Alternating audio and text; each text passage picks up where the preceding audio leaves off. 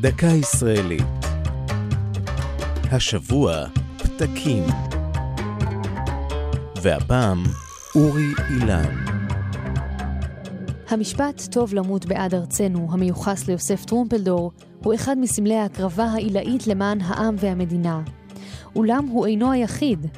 סמל אורי אילן נפל בשבי סוריה בשנת 1954, כשהשתתף במבצע צרצר לטיפול במתקן ציטוט לקו טלפון בשטח האויב. הפעולה הסתבכה, ואורי אילן נשבע יחד עם מפקד סיירת גולני ועוד שלושה צנחנים. החמישה הועברו למתקן כליאה בדמשק, שם הוחזקו בנפרד.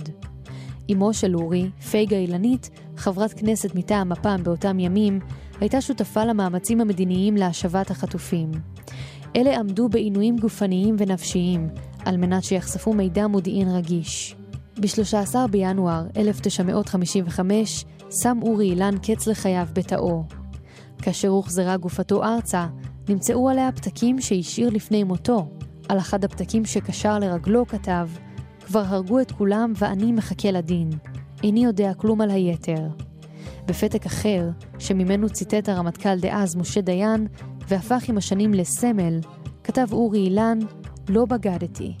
זו הייתה דקה ישראלית על פתקים ואורי אילן. כתבה והגישה נועם גולדברג. ייעוץ הפרופסור ג'ודי באומל שוורץ. עורך ליאור פרידמן.